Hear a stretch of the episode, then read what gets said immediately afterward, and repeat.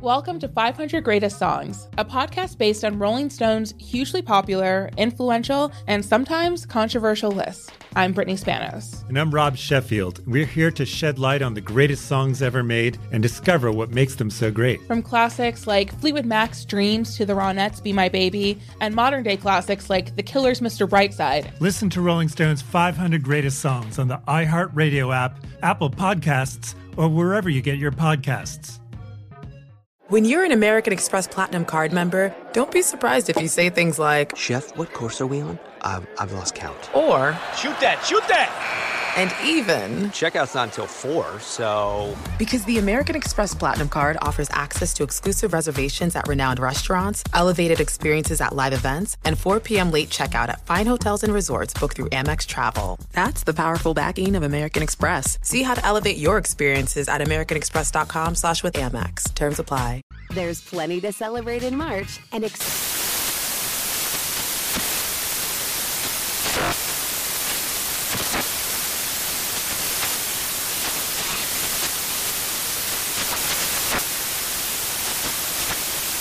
National Craft Month with the perfect pizza at home class from Craftsy. And anytime is right to listen to iHeartRadio's iHeart Country Radio. Discover more shows and movies for free.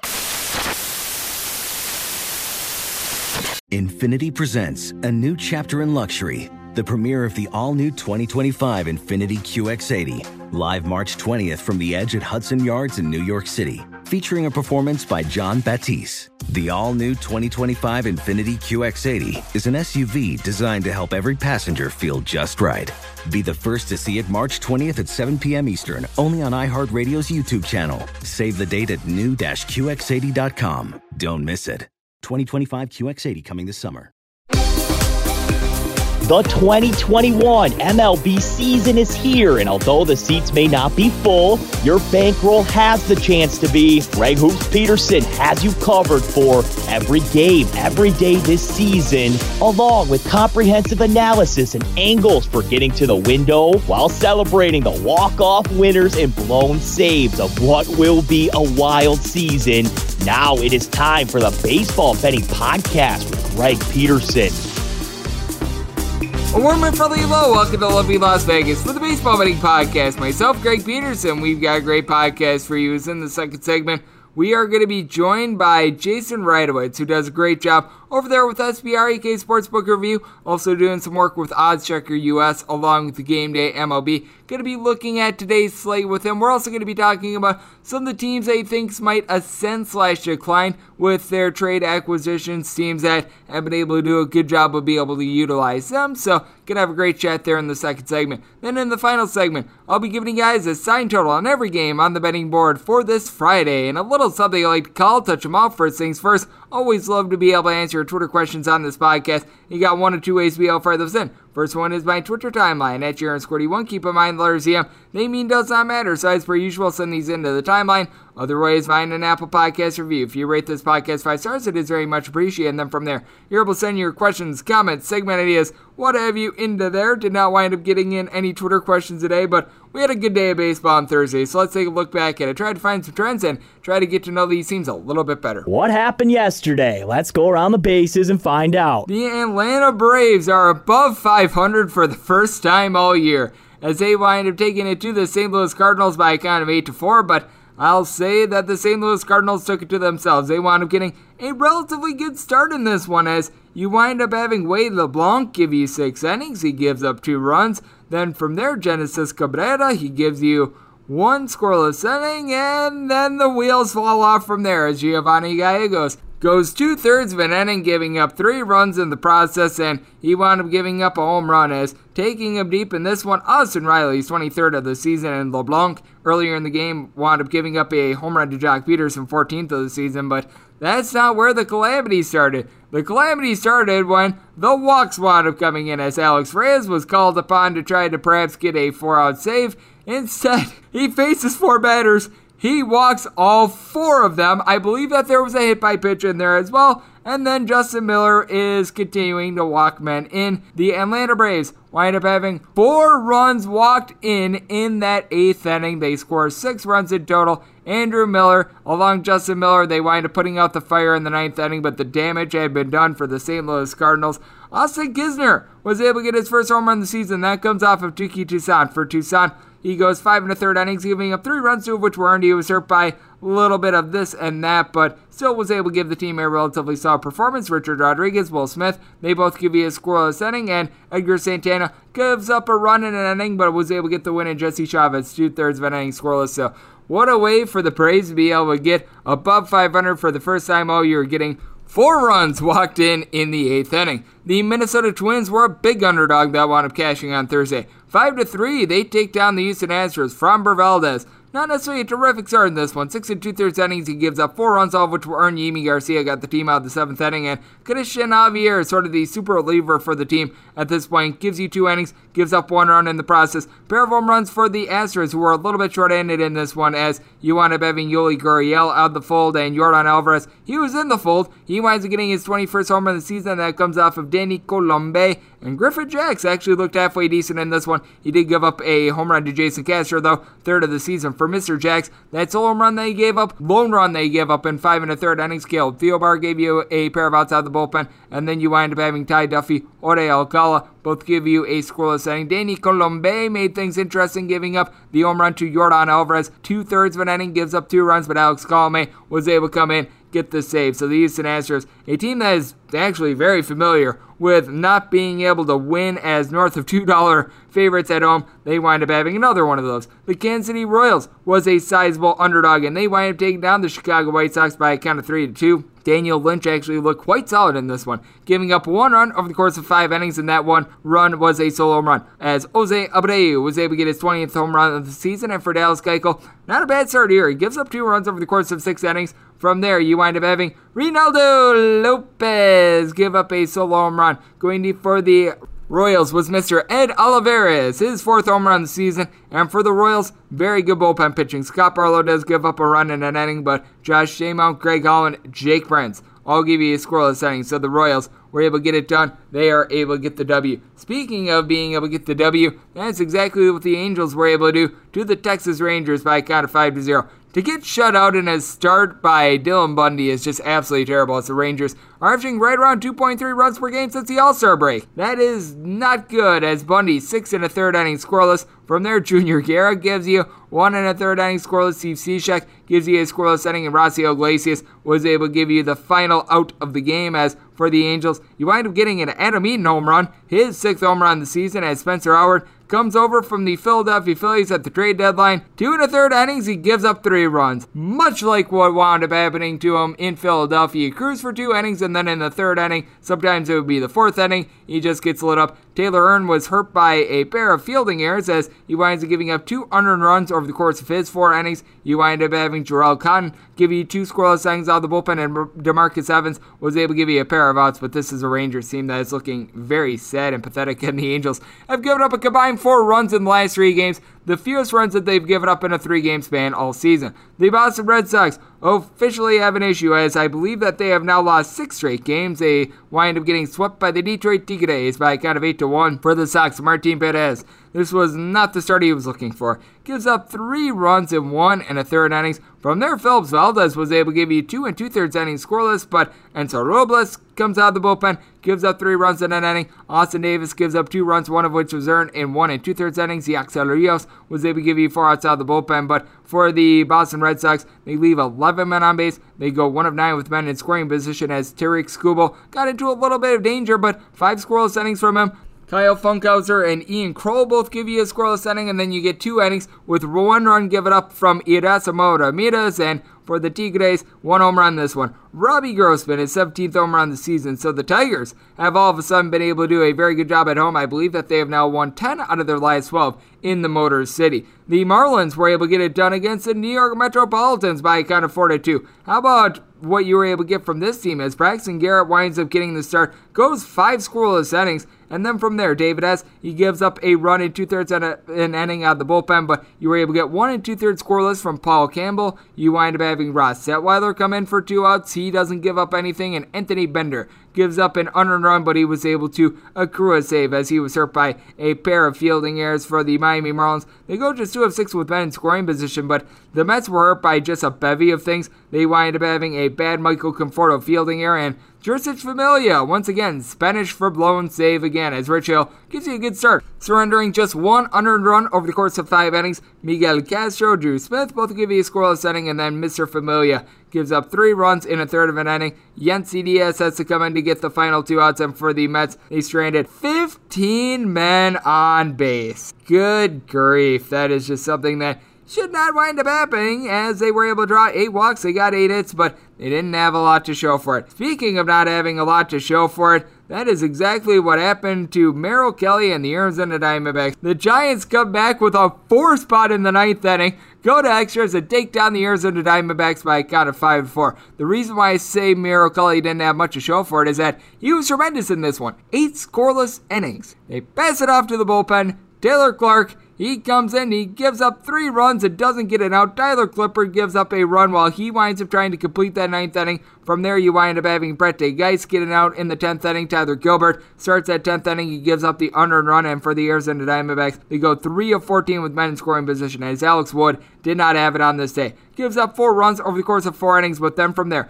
Dominic Leone, Jarlin Garcia, Jose Alvarez, Tyler Rogers, Jake McGee, Jay Jackson all give you scoreless innings. I, I don't think that they gave up a hit out of the bullpen. It was absolutely incredible. And for the Giants, they go 5 of 13 with men in scoring position.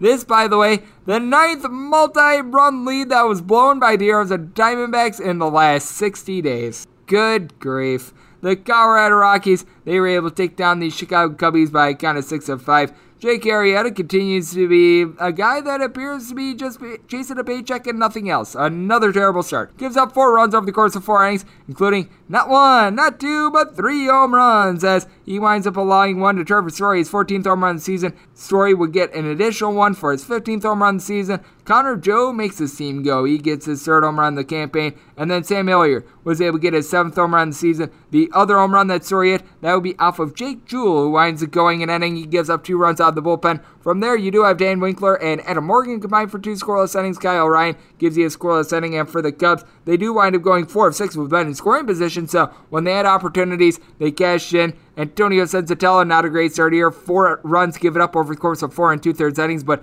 Jhoulys Chacin, two scoreless innings. Carlos Estevez, Daniel Bard both give you a scoreless inning, and Tyler Kinley wound up getting the team out of the fifth inning while giving up a run in the process. So the Colorado Rockies continue to be actually doing a relatively solid job. This is a bunch that they are now 35 and 21 at home, and considering how the seasons went, going 10 and 10 in their last 20 games, actually not too bad. You're getting a lot of plus money on them aside from when they are obviously at home against teams like the Cubs, but by and large, have been able to give you a little bit of something. The Philadelphia Phillies were able to give you a whole lot of something in Washington as they were able to get a series win and a win on Thursday, 7 to 6 a final in this one. Aaron Supernola was not so super in this one. He gives up five runs, including home run over the course of five innings. Josh Bell took him deep for his 19th home run season, but a bullpen that has been very suspect did their job. Enyel de los Santos, Jose Alvarez were both able to give you a scoreless setting. Mauricio Llovera was able to give you one, and Archie Bradley does give up a run, but it was an unearned run. He was hurt by a pair of fielding errors by Ronald Torreyes along with Didi Gregorius, but he was able to get the job done ultimately, and for the Philadelphia Phillies. Bryce Harper goes deep for his 18th home run season. It was a solo shot, so that's his 16th solo home run of the year. Only two have been with men on base. That comes off of Joe Rosu. Didn't give you a bad start. Six and a third innings. He gives up three runs, but Kyle Finnegan the victim of four unearned runs in the ninth inning as the Philadelphia Phillies wind up making that rally to be able to get the W. Carter Kieboom, a terrible throwing error that just led to a big giant calamity. Ryan Harper winds up giving you a scoreless inning, and Mason Thompson gave you a pair of outs out of the bullpen as well. But for the Washington Nationals, that is one that certainly got away for them.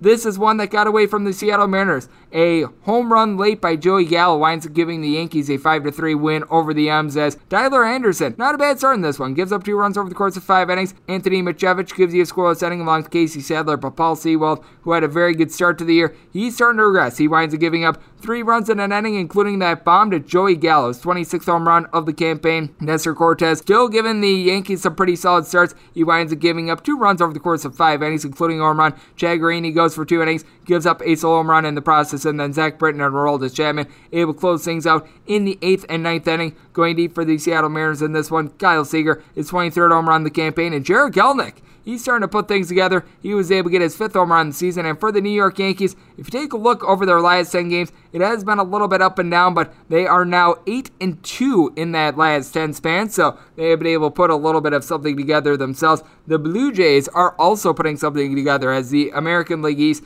is getting very hot and heavy. 3 to 0, they wind up taking down the Cleveland Indians. For the Indians, Triston McKenzie, not necessarily the world's worst start, gives up three runs in seven innings to a Blue Jays lineup that is very solid. Also gave up a home run to Bo Bichette. That was his 20th home run of the season for Ross Stripling. He was incredible in this one. Six scoreless innings. Trevor Richards, Tim Mayza, Adam Cimber all give you scoreless innings, so not a lot doing there. And for the Cleveland Indians, you wind up having Bryan Shaw give you a scoreless inning. But when the Cleveland Indians wind up getting three hits and no runs, it's hard to be able to win any of those games. The Cincinnati Reds, they were on to Cincinnati and they were on to getting a 7 4 win at home. Nick Castellanos is back in the fold, and you can tell that he's going to be able to be a little bit of a difference maker for the team, though. It was a pair of other guys that have north of 20 home runs this year that were able to supply the boom. Eugenio Suarez and Joey Both go deep for their 22nd home run this season off of William Crowe, and Mr. Crowe gives up a leadoff home run to Jonathan India, his 12th home run of the season. For Crowe. he winds up giving up seven runs, three of which were earned, including three bombs. He had actually been looking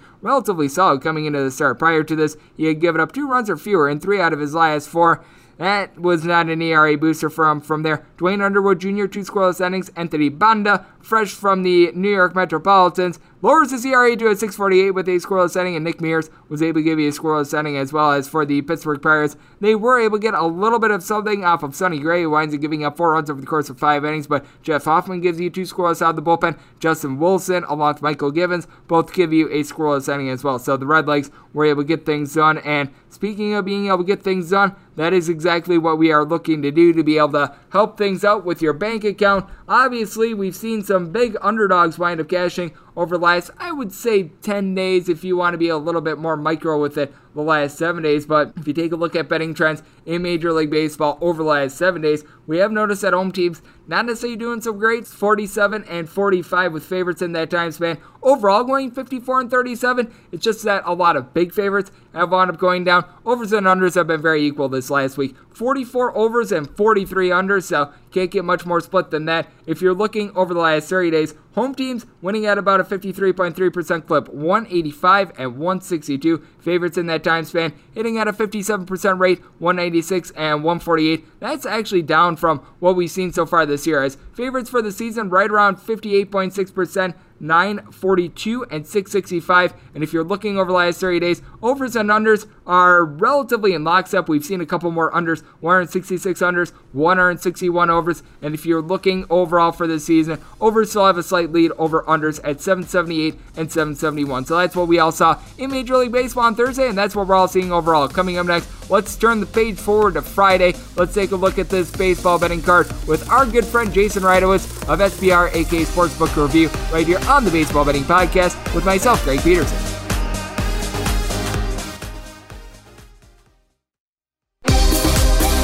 Greg is calling in a pinch hitter from the Overtime Network hotline.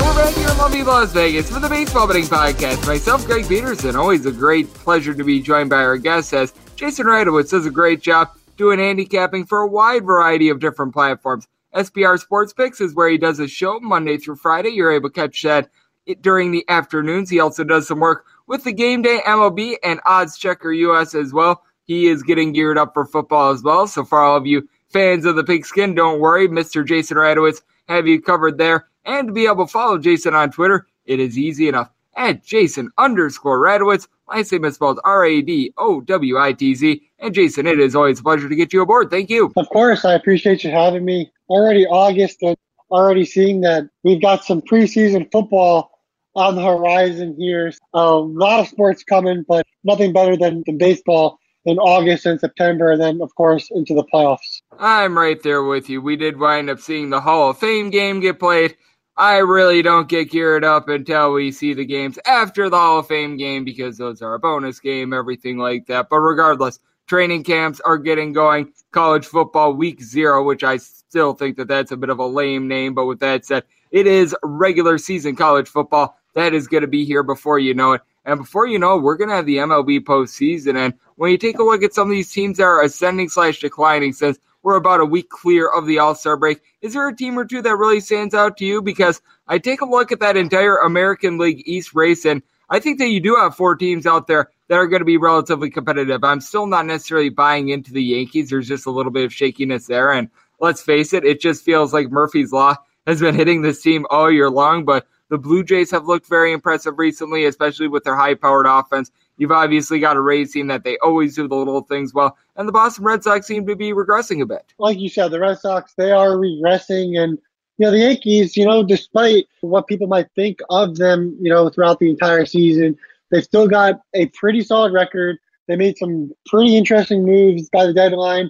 You know, they could have sat around and just said, "All right, we'll be back next year," but they're going for it, and they have a record that is you know near 10 games over 500 and they're playing much better baseball. Of course they got the marlins and the orioles so that helps. But they did get rizzo. He's been really really good. Gallo not so much. You know their starters haven't been great either you know but at the end of the day they did make moves and they are trending in the right direction the only thing is they've been hit with covid a lot of their players come down with covid i thought gary sanchez just got covid so it's not ending anytime soon for the yankees and that could affect them. But I still think the Yankees have a chance making the playoffs in the American League.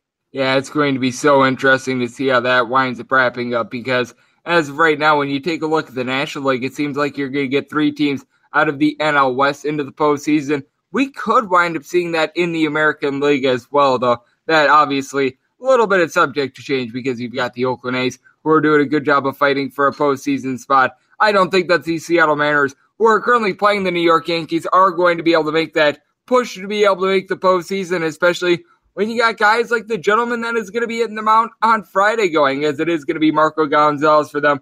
We have no earthly idea who's going to be going for the New York Yankees on Friday. At this point, it is to be determined, and literally they could go about one of 37 ways. But I do think that it's going to be interesting to watch a Seattle Mariners team throughout the season because – I've been one of those people that has been thinking that regression was going to be coming and coming and coming for the Seattle Mariners, just given the record and their run differential disparity, but it has yet to. But I fear that this current road trip, that could be the beginning of the end for them. Going back to that game between the Mariners and the Yankees, the Yankees, they've hit lefties really well in the last 30 days and really just the entire season. They've got a lineup that does really well against lefties. And so, you know, at the time of recording this, we're not sure what they just did last night, but they've hit lefties really well, and so I, I would think that that would continue going to this game.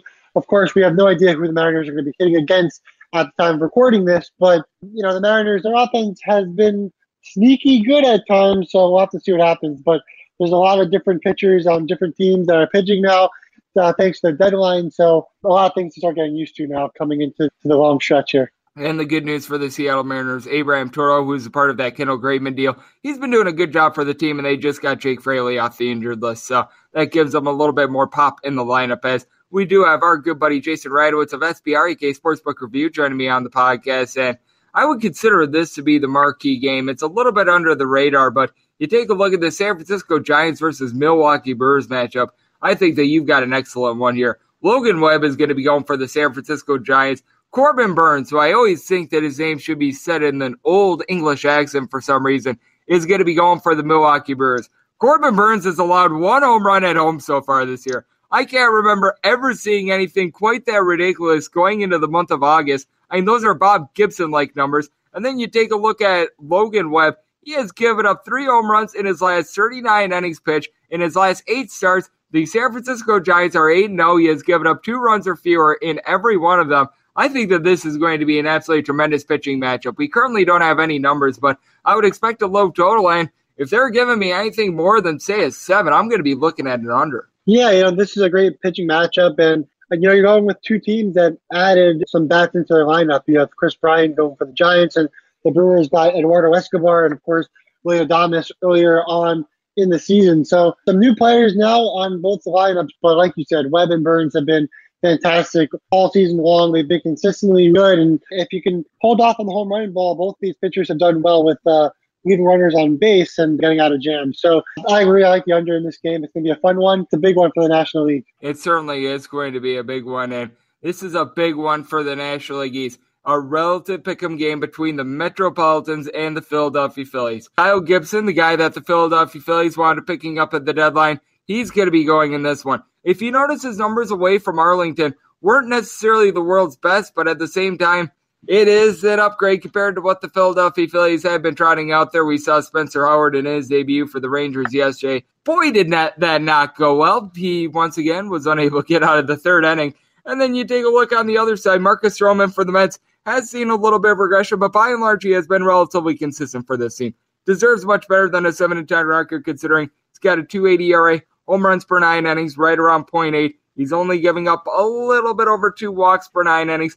I think you've got a good matchup here. Seeing a total of eight and a half to the over, and what is really appealing to me is taking this one under because I do recognize that Gibson is probably in for a little bit of regression, but neither of these offenses are necessarily getting me riled up that they're going to be able to go off, and I do like both of these pitchers. Yeah, that's a good point. As a Mets fan, it pains me to talk about this, but their offense has been absolutely awful. The thing is, they're getting guys on base, but they're not scoring with runners in scoring position. And that's been a problem for them all season long. So they have a great lineup, and the lineup will produce and will get on base, but when it matters the most, they fold and they don't score, and it kills me. But yeah, this is a great series, and it's going to be lots of fun. Stroman and Gibson, both with ERAs under three. So Gibson, I mean, you're a guy with a seven and three record. You're coming from Texas. I mean, that's really impressive. Giving the Rangers a chance to win every single night when you're out there with how bad the Rangers have performed throughout the year. Mean, that's just outstanding to have just three decisions that went losses as a Texas Ranger. A Lots of credit to him for sticking up and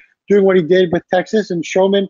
He's been consistent. He's been really good, and he usually comes up in big spots for the Mets. And after losing three or four games in their last meeting against the Marlins, yeah, they have to step it up and win some games. So this is a big, big series for both teams if they want to win the NL East. And I think both pitchers end up showing up. So glad that you mentioned the Rangers as we do have Jason Radowitz of SBREK Sportsbook Review joining me on the podcast because with the Rangers, you've got Mike Foltynewicz who is going to be going for them on Friday. A good grief. He right now leads the major leagues in home runs surrendered. And quite frankly, it's not close with 31 home runs given up in 111 innings. That's some pretty impressive work. And for the Texas Rangers, they wound up scoring as many runs as the two of us off of Dylan Bundy yesterday, who had given up at least two runs in every one of his starts for the season prior to yesterday. So it's a good old something's got to give scenario in Texas Rangers versus the Oakland A's on Friday. I'm seeing a total of eight. The Oakland A's are a massive favorite. I will tell you right now, I am not taking a look at the Texas Rangers, but with that eight total, at this point, you've got to think that if you're going to be taking it over, you got to be banking on the Oakland A's scoring at minimum six runs, if not seven, because you take a look at the Rangers since the All Star break, they're scoring fewer than two and a half runs per game. I didn't know it was possible to get shut out in a start that was made by Dylan Bundy, but somehow, some way, they were able to do so. No less at home yesterday. So I take a look at this matchup, and it's really how badly do you think Oakland is going to be able to hit Mike Foltynewicz is going to be your handicap? Yeah, you know, it's interesting because Folty, obviously, he has awful numbers all season long, but he's already faced Oakland three times this season, two at home and one on the road. He went six innings in his first one, allowed two earned runs. Then in his next game, he went seven innings, allowed two earned runs. And then in his third game, he went six in the third inning, allowed just three runs on five hits with six strikeouts and no walks. He's actually walked Oakland just one time in all three starts and actually has five or more strikeouts in all of the starts. And also, again, he's went six or more innings against Oakland in every single start this year. So for whatever reason, Oakland does not see Foltynewicz very well, and it's really weird. So for me, this is a game I'm going to be staying away from because, like you said, obviously Oakland should be able to do plenty of damage offensively, but they haven't scored more than four runs in any of those starts outside of the last one because that game went to extra innings, and that's why they were able to score more than four runs against the Rangers in that game. So really weird stuff, but for whatever reason, Oakland not hitting Folty like they should be. Yeah, it has been really fascinating to watch Oakland have their struggles in general with Mike Foltynewicz, and from time to time, just with the Rangers in general, have really proven to be the worst team in the American League so far this year. It's been surprising because you thought that that moniker would go to the Baltimore Orioles, but at the very least, it seems like the Orioles from time to time can give you a little bit of something on offense. Rangers are giving you just jack squat on offense. It has been really mm-hmm. bad ever since they wound up trading away Joey Gallo to watch them try to perform. But Jason, you do a great job of being able to perform on the betting board. We've got a full day of games for Friday. Is there anything that we haven't talked about that's really going to be catching your eye, whether it be from just a sit down and watch casually perspective or something that you might be targeting for a bet? There's nothing on the board just yet. And I thought when you brought up that you like this marquee matchup, I thought it would be the Rangers Athletics with Mike Bolton which he's 2 and 10 and Chris said 11 and 3. So that's just the marquee matchup of the day between both of those two pitchers. One's extremely good and one's really awful. So I just thought that was funny. But outside that, there's a lot of lefties in the mound. I don't think anybody really would have you know thought that could happen, especially this late into the year. You've got Marco Gonzalez, Yarbrough, Means, and then also you'll have Kyle Muller, Wade Miley, Mike Minor, Patrick Sandoval, who's been a lot better as of late. David Price will take the mound, Caleb Smith, Ryan Weathers. So really a lot of left-handed pitchers on the slate. You got to find those lineups that do really well against lefties, and there's plenty of them out there. We'll check through the research and figure it out. Three games right now involve lefty-lefty matchups. The Battle of LA between the Angels and the Dodgers, as you mentioned. Rays versus the Orioles, and John Means being plus 130 might be a little sneaky there. And then you got the Arizona Diamondbacks and the San Diego Padres with Caleb Smith and Ryan Weathers. So we're certainly going to be watching that. And all year long. We've been doing a great job of watching how you've been doing, Jason, and things have been going really well for you. You do a great job with a wide variety of different platforms, including SBR, aka Sportsbook Review, as you do a show for them Monday through Friday. I know you're getting set for the football season. Once we get into the college basketball season in November, I know that you'll be there every step of the way with that as well. So let the good people at home know how they're able to follow you on social media, just all that you've got going on in general. Yeah, you can follow me at Jason underscore Radowitz. That's R A D O W I T Z on Twitter. I give out all my plays there. All my articles are shared there. And of course, the links to all of those shows that Greg mentioned as well, you can find them on the Twitter page. With the baseball season, I struggled a little bit earlier. I had a good month in April, struggled in May. Early June, I struggled as well. I changed things up. I went just strictly with the overs, the first half overs, full game overs, team total overs, or first five team total overs. I switched it all up and I said, I'm just going to find this one thing. I'm going to get really good at it. Since then, I'm 29 and 12. That's, I think, over 70% of my bets they've hit.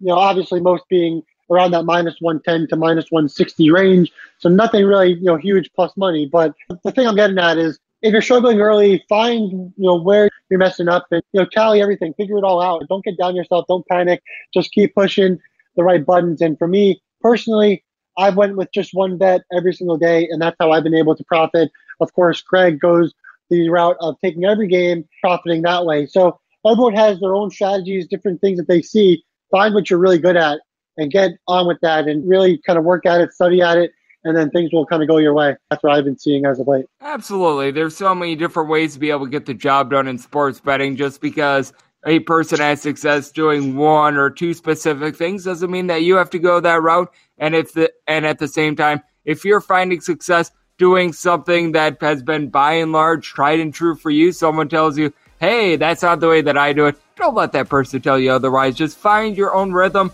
Jason has certainly done that. He has been doing a terrific job recently, as you just heard. He does a great job whenever he joins this podcast as well, and he is getting geared up for a wide variety of sports as well. So always great to get Jason Radowitz on the podcast. Big thanks to him. Now it is that time. The podcast coming up next. I give you a sign total on every game on the betting board for this Friday, and a little something I like to call punch 'em all. Welcome back to the Baseball Betting Podcast with Greg Peterson as we're off to a quality start, and now it's time to walk it off in a grand fashion.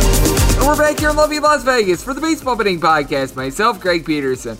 Always a pleasure to be joined by Jason Radowitz. Does a great job day in and day out looking at the MLB betting board for SBR, aka Sportsbook Review, Odds Checker, the Game Day MLB. List goes on and on. So Always great to be able to have a chat like that. Now it is that time of the podcast to give you sign total on every game on the Friday MLB betting board and a little something I like call touch 'em all. If a game is listed on the betting board, Greg has a side and a total on it, so it is time to touch 'em all. Do note that, as per usual, any changes that are made to these plays will be listed up on my Twitter feed at JaronScordy1. As per usual, we are going to be going in Las Vegas rotation order. This is where we go with the National League games first, then the American League, and then any interleague games are going to be at the bottom, so that'll keep things all nice, neat, clean, and easy there. And as per usual, if changes are made along with the Twitter timeline, they will be made to the spreadsheet as well. So we are going to be diving in with that first National League game, 951, 952 on the betting board. The Philadelphia Phillies are going to be playing us the New York Metropolitans.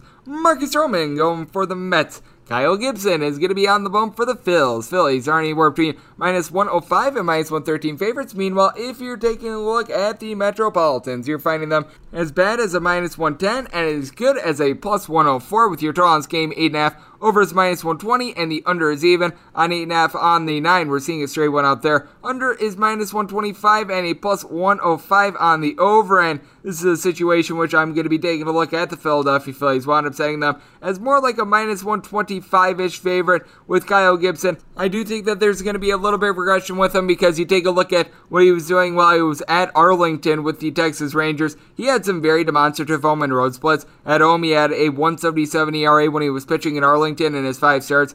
Away from Arlington so far this year, it's been a 382 ERA, but still has been able to keep the home runs down. Overall, nine home runs given up in north of 119 innings so far this year, so he's done a solid job there. Opponents overall hitting a 223 off of him, and he's facing off against a Mets team that, well, we saw them have their difficulties against the Marlins. Now, obviously, Miami is a very pitcher friendly ballpark, but you take a look at this lineup, not necessarily overly impressive. Javi Baez, James McCann, Thomas Nido, Pete Alonso, Dom Smith, all guys hitting between, I would say, about a 242 and a 260. Both Baez and Alonso have been able to do a good job with their power, with Alonso 24 home runs so far this year. And then you've got Javi Baez, who's been able to go deep 24 times himself, obviously, most of those being with the Cubs. And JD Davis hitting above a 3 with Brandon Drury is nice, but certainly has been very inconsistent. A lot of guys not coming up with timely hits. Jeff McNeil being in uh, the fold that has hurt them. And with the Mets, you can tell that the bullpen is starting to wear down a little bit. Jeurys Familia has not been very good recently. I figured there would be a regression.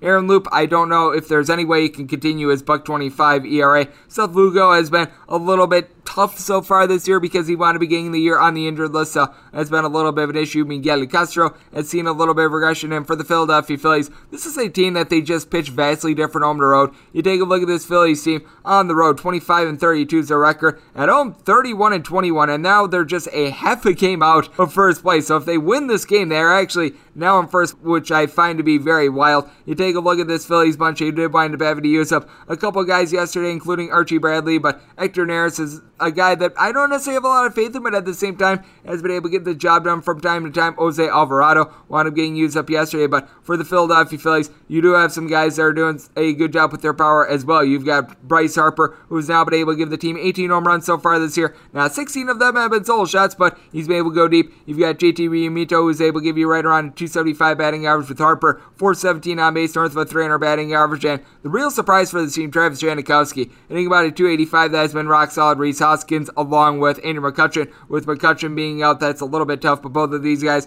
20 plus home runs. Hoskins, right around a 245 batting average with a 330 ish on base, but I think that that'll be enough to get this Phillies team to victory because they have been better at home. And then you take a look at Stroman; he's actually been better on the road than he has been at home. Three and six record with a 309 ERA in New York on the road, 257 ERA, four and four record. He has given up a few more home runs when he's been on the road. He's given up about a home run per nine innings, four home runs per 55 and a third innings whenever he's been at home, but only a 220 opponent's batting average. So I do think that this is going to be a lower scoring game. Set this total at 7.6, so we're going to be diving under. And I wound up saying the Phillies as a minus 127 favorite. 953, 954 on the betting board. The Pittsburgh Pirates at the road to face off against the Cincinnati Reds. We are on to Cincinnati, and Wade Miley is going to be open to have a party out there as he's going to be going for the Redlegs. JT Brubaker is going to be on the bump for the Buckos. This game is 9. Over and under anywhere between minus 105, minus 115. If you're taking a look at the Reds, you're going to be finding them anywhere between a minus 204 and a minus 225. Meanwhile, plus price here with the Pirates is anywhere between plus 187 and plus 195, and I'm seeing a plus 185 out there as well. And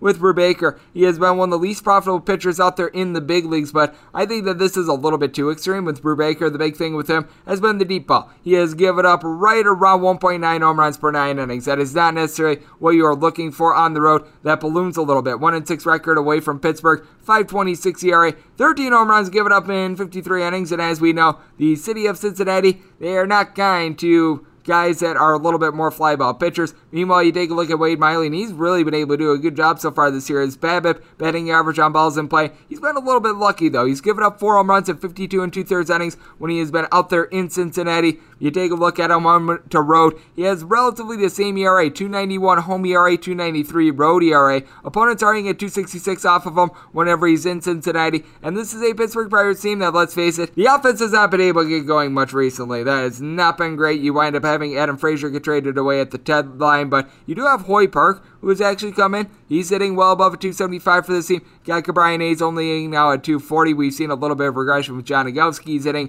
closer to a 250, which is more of his watermark. Wilmer Difo has been able to give you a little bit of something. Jacob Stallings is back in the fold, hitting at 240. And Ben Gamel, whenever he's been out there, has been able to give you a little bit of something along with Bryan Reynolds, who is hitting above a 300. And with Reynolds, really the only guy with north of 11 home runs so far this year, 18 of them. The other guy is Gregory Polanco, who's only hitting at 210. And for the Reds, this is a team that they wind up getting back a big addition yesterday as Mr. Nick Castellanos is back in the fold. He has been able to give the team 18 home runs so far this year, hitting a 330, wound up being out for about 15 or so games. So being able to get him back, that is big. Jesse Winker, a 385 on base along with Mr. Castellanos. He's hitting above a 300. He has been able to give the team north of 20 home runs, along Joey Votto and Eugenio Suarez. Both of these guys went deep for their 22nd home run of the season yesterday with Votto. He's hitting a 275 with a 370 on base. Really, since the All-Star break, he has been lights out. And then you take a look at Suarez, only hitting a buck 80, but you know what? Those home runs will come up big for you. Kyle Farmer's hitting at 265 for this team. You've had Tucker Barnhart along with Stephenson at the catcher spot. Do good things for this team. Jonathan India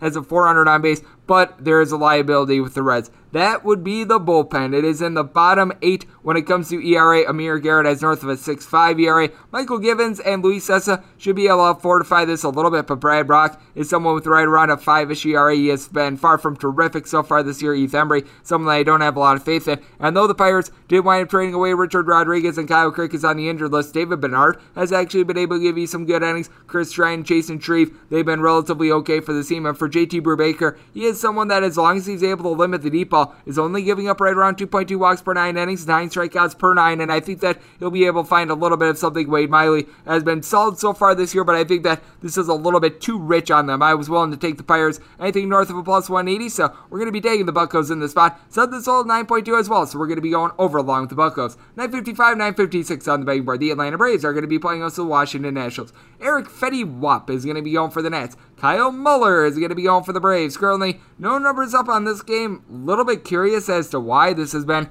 a known pitching matchup for quite a while, but you know who does have numbers? Me, and I wound up saying the Braves as a minus 159 favorite in this spot. I set this all at 9.6, so a 9.5 or lower. Going to be taking a look at the over 10 or higher. I'm going to be taking a look at the under with Fedde. He has been issuing about a 5 ish ERA so far this year. Home runs have been a little bit of a bugaboo for him, right around 1.5 home runs per nine innings, but you take a look at what he's been able to do overall whenever he's been on the road. It's been much like all year long inconsistent. 509 ERA, 8 starts. He has given up 7 home runs in 40 and 2 thirds innings. Opponents are about a 259 off of him, so it's not necessarily been terrific. And then you take a look at Muller. Small sample size with him at the big league level. He has made 6 starts and a long relief appearance, but recently he has been terrific. He has given up one run or fewer in 4 out of his last 5 starts, so he has been able to get it going there. Now, I will say he has went north of 5 innings in just one of them, so that is a little bit of a bugaboo on him. He's given up at least 2 walks in each out of his last 5 starts. He's given up overall right around 4.6 walks per nine innings, but only one home run surrendered as well. I like what I'm seeing there with the Atlanta Braves. This is a bunch in which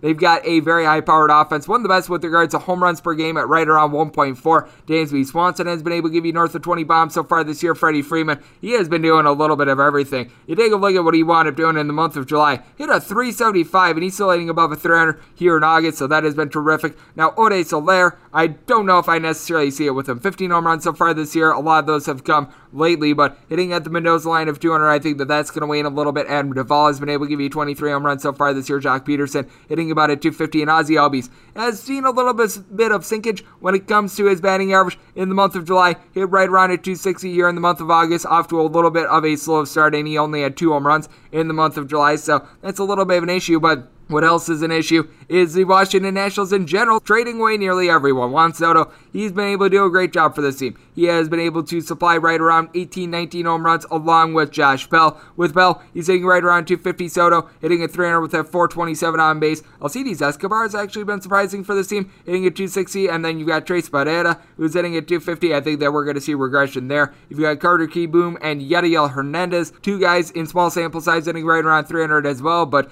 Victor Robles is hitting below the Mendoza line of 200. You've got a Washington national team that they want to be using up their two most trustworthy relievers yesterday for north of 20 pitches and Kyle Finnegan along with Ryne Harper. Mason Thompson is someone I like. He wound up coming out of the pen, which means that you're going to be relying upon guys like Wander, I swear this guy sucks if he didn't wind up getting demoted. That's how bad it's been for him at this point. Javi Guerra just wound up coming off the injured list. Sam Clay is someone with an ERA that is right around a 5.8, so you don't necessarily have a lot of options there. That is why I do think that we're going to be getting a little bit of a higher scoring game. Like I said, 9.5 or lower. Going to be taking a look at the over 10 or higher. Are going to be taking a look at the under. And I want to saying the Atlanta Braves right around a minus 159 favorite. 957, 958 on the betting board is my New York Post play of the day. The San Francisco Giants are going to be hitting the road to face off against the Milwaukee Brewers.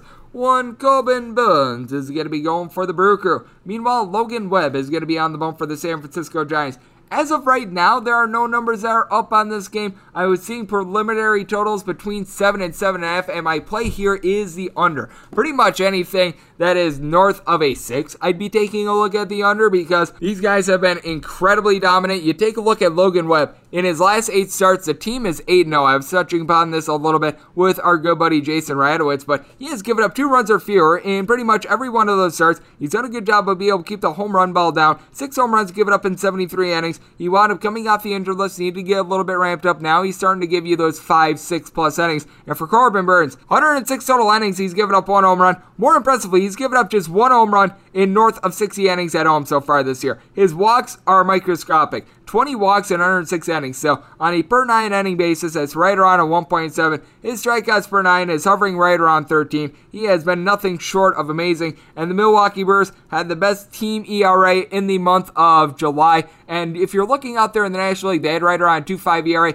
Nobody else had better than a 3.2. So that tells you just how good the bullpen has been with guys like Devin Williams. Josh Hader has not been seen for quite a while, but you even take a look at guys like Brad Boxberger, Miguel Sanchez. They have been able to give you a little bit of something. And for the Giants, this is a top 18 when it comes to bullpen ERA as well. They did wind up having to use up a couple guys like a Jake McGee, Jay Jackson, and company yesterday, but a lot of these guys should be good to go. Tyler Rogers wound up getting used up yesterday, but Aaron Sanchez is able to give you a couple innings if needed. Jarlin Garcia has been good for this bunch. And you take a look at the San Francisco Giants, you do have a team that has been able to do a very good job of just being able to reach base in general. You've got a lot of guys that are hitting in that fold of, I would say, about a 240 to a 255-ish. LaMonte Wade, you're able to throw in there Tommy La Stella, Brandon Belt, who just came off the injured list. That is absolutely massive for them. Wilmer Flores, all in that pocket. You do have Kris Bryant, who's hitting more like a 270 between his time with Chicago, along with the Giants. 19 home runs so far this year, and you're just going to find that with this team. So many guys that have not necessarily a ton of home runs, but a lot of guys are hovering between 13, 14 home runs, and then you've got a guy like Brandon Crawford hitting at 290. He's been able to give you 18 home runs. Donovan Solano, he's hitting at 280 for this bunch. So up and down, a lot of balance. And for the Milwaukee Brewers, ever since the beginning of the month of June, this is a team that's averaging right around 4.9 runs per game. They had in Eduardo Escobar, someone who's hitting about at 250, 24 home runs so far this year for him. Kolten Wong has really been the table setter. You can tell that this offense comes and goes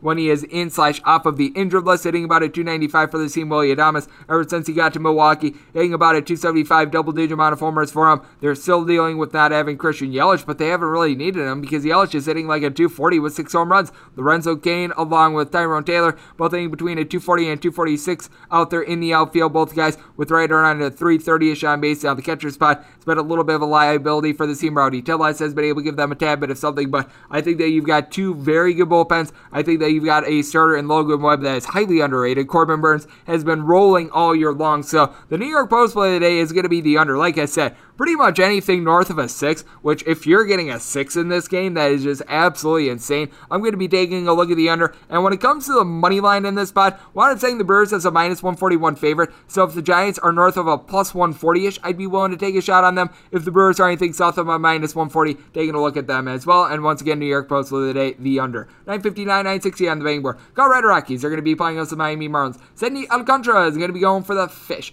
German Marquez is going to be going for the Rockies. Rockies are finding themselves anywhere between minus 145 and minus 153 favorites. Meanwhile, if you're taking a look at Miami, anywhere between plus 125 and plus 140, 9.5 is your total. Over and under, anywhere between minus 105 and minus 115. A little bit surprised by this total. I wound up staying at 10.2, and I thought I was setting a low total personally, so we're going to be taking a look there. You take a look at Sandy Alcantara. He has been able to do a very solid job this year, despite the 6 9 record. A 3.12 ERA. He has given up about about 0.8 home runs per nine innings. The walks per nine is hovering right around a 2.7, 2.8 ish. So nothing great, nothing terrible. He has been a little bit tougher on the road. 371 ERA compared to a 258 home ERA. And despite that, 1 and 4 home record, which I think is just absolutely baffling with those numbers. Opponents earning about a 250 off of him when he's away from Miami. Meanwhile, you take a look at Mr. Marquez. He has been absolutely masterful when he's been at Coors. 13 starts, 329 ERA, 6 2 record. Opponents starting at 2-6 off of them. Four bombs given up in 76 and two thirds innings. You do take a look at this Miami Marlins team, and no question, they're not necessarily getting a whole lot done with regards to the bat, but you do have a guy in Jesus Aguilar, north of 75 RBI. He is able to supply for you 19 home runs. You got a couple guys that are able to get on base for you. Brian Anderson, Jazz Chisholm, along with Miguel Rojas, owing between a 253 and a 267. Got Oriel up playing the outfield a couple days ago. He, Magneuris Sierra, Joe Panik, Lewin Brinson. These guys are in between, I would say, about a 215 to a 235. So got quite a range there. And when you take a look at this Miami Marlins bullpen, it has been used up quite a bit, but they've actually been highly effective with it. The Miami Marlins are a team that ranks right around 7 slash 8th, depending on the day that you look, with regards to bullpen ERA. Now, you did wind up having quite a few guys get traded away at the deadline, but Anthony Bass along with Anthony Bender have been relatively solid. Bass, more like a 4 ERA. Bender has an ERA that's hovering right around 2, so I've been surprised by that. Dylan Floro has been able to give you some good innings. Heck, even a guy like Zach Pop, who wound up having a bad start to the year, he in the month of July wound up lowering his ERA to a sub 4, so he's been able to give you some presentable innings. Then you take a look at the Colorado Rockies. This bullpen is a little bit of a mess. They are certainly better when they're out there in the city of Denver, but still, Daniel Bard has really been your best guy. He's got right around a 4-2-ish ERA. Carlos Estevez has not necessarily been able to get the job done, especially recently. Robert Stephenson, he is not good. Antonio Santos, that experiment wanted failing. He's back, no longer with the roster. Lucas Gilbreath, he has not been terrific for the team. So list goes on and on of guys that you can't necessarily trust in. And for the Colorado Rockies, this is a team that at home, they're hitting right around a 275 as a collective. That's the best home batting average out there in the National League. You've got so many guys like a Raimel Tapia, Ryan McMahon, Connor Joe that are hitting 300 plus whenever they are at home and then on the road. They just see a precipitous fall off. Trevor Story has been able to give you most of his power and most of his just overall production whenever he's been at home. At home so far this year, this is a gentleman that has been able to do a relatively solid job of being able to get on base. Meanwhile, on the road, it has not necessarily been going well for him. I take a look at someone like Josh Fuentes, who at home is sitting right around 300, on the road is sitting right around the Mendoza line. So that is something that comes into play here. When it comes to this total, wind up saying it at 10.2 as a result, so I'm going to be taking it over. And when it comes to this money line price, I wound up saying the Marlins at a plus 130. So being able to get them at plus 140, even a little bit greater in some spots, we're going to be taking that to go along with this total over. We move on to game number 961, 962 on the betting board. The Arizona Diamondbacks hit the road to face off against the Slam Diego Padres.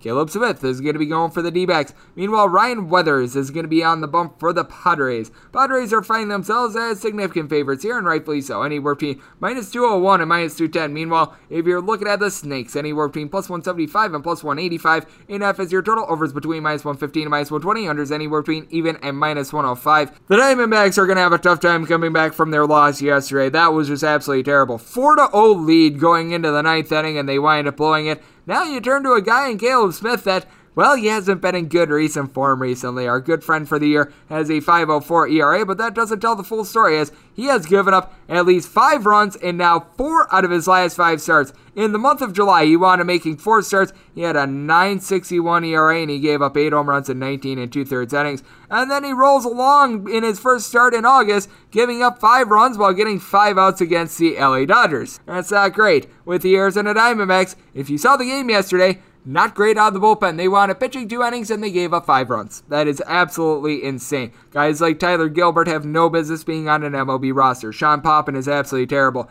They're relying upon ancient 36 year old Tyler Clippard to be their most talented reliever. I mean, Jake Faria was a guy that began the year as a starter. He looks completely lost in the bullpen. And then you take a look at the Padres. I recognize that the bullpen has been used up quite a bit, but you've got Pierce Johnson, Austin Adams doing a great job. Craig Stammen is able to give you some good innings. Matt Strahm wound up coming off the injured list. Now, for Ryan Weathers, he has not necessarily been able to do the best job in the role of starter and wound up getting destroyed in his last appearance, giving up eight runs over the course of four innings overall this year. He's got right around a 365 ish ERA. Surprisingly, a 489 ERA at home and at 227 on the road. I think that that's just insane. He's given up right in the neighborhood of about 2.2 home runs per nine innings whenever he's been at home. So that has been a little bit of an issue. What is not an issue for the San Diego Padres, though, the fact that they do have some bats in the line, despite the fact that they're currently without Mr. Fernando Tatis Jr. You've got Tommy Pham with right around a 360 on base, Manny Machado Mirzak. You've got quite a few guys with between, I would say, about a 340 and a 350 on base. Trent Grisham, Jurickson Profar, Eric Hosmer, Jake Cronenworth, all in that fold. And with Mr. Machado, he has been able to go deep 20 times so far this year, ever since the beginning of the month of June. He has been one of the better batters out there in all of the big leagues. Victor Caratini seems to be picking it up a little bit as well. And then you take a look at what you're able to get out of the Arizona Diamondbacks. This is an offense that is just not very good in general. You've been able to get a little bit of something out of Carson Kelly so far this year. Just came off the end of the list. He's hitting about a 250. And then the Marte Marte of Ketel Marte, 360 batting average. If he could just stay healthy, he'd be able to give this team a little bit of something. But then you take a look at some of the guys that wound up getting at bats yesterday. Dalton Varsho, Drew Ellis, Jake Hager. If you're wondering who Jake Hager is, so am I. All these guys are hitting a 201 or lower. Nick Ahmed is hitting like a 225. Pavin Smith has been able to hit 270, but really you don't have a single guy that's consistently getting at bats for this team. With north of 10 home runs, I think that this is just going to be an absolute butt kicking. If you're looking at the run line on this game, I'm finding it anywhere between a minus 105 to a minus 110. I was prepared to lay more like a minus 125 ish, so I'm going to be taking that. Also set this all at 9.3, so we're going over along with the Padres run line. 963, 964 on the betting board. The Baltimore Orioles are going to be playing against the Tampa Bay Rays. Ryan Yarbrough is going to be going for the Rays. John Means is going to be on the ball for the Baltimore Orioles. 9.5 is your total, seeing a straight 9 out there as well. On the 9, unders minus 120, the overs even. On the 9.5, unders any routine minus 115 to minus 120. Overs between even and minus 105 if you're looking at the Orioles, and we're between plus 130 and plus 140 is your price. Meanwhile, if you're taking a look at the Rays, any between minus 143 and minus 151 is what you're getting. I was willing to take the Orioles as long as I was getting plus 133 or greater, so seeing that plus 140 at circa, I'm going to take a shot here. With John Means, he has meant business when he has been on the bump for the Baltimore Orioles. He was coming off the injured list and looked a little bit shaky in his first starts coming off the injured list, but his last one against the Detroit Tigers fired a gem. Looked like the old John Means, giving up one run over the course of six innings. Now, hard contact is something that you have to fear with John Means because he is someone that he's been giving up the home runs. No fans or buts about it. He has given up at least two home runs in five out of his last seven starts, at least one home run in each out of his last seven. So his home runs per nine rate that is relatively high, and he's actually been significantly worse at home than he has been on the road. But I attribute a lot of this to a small sample size. Five starts, 504 ERA,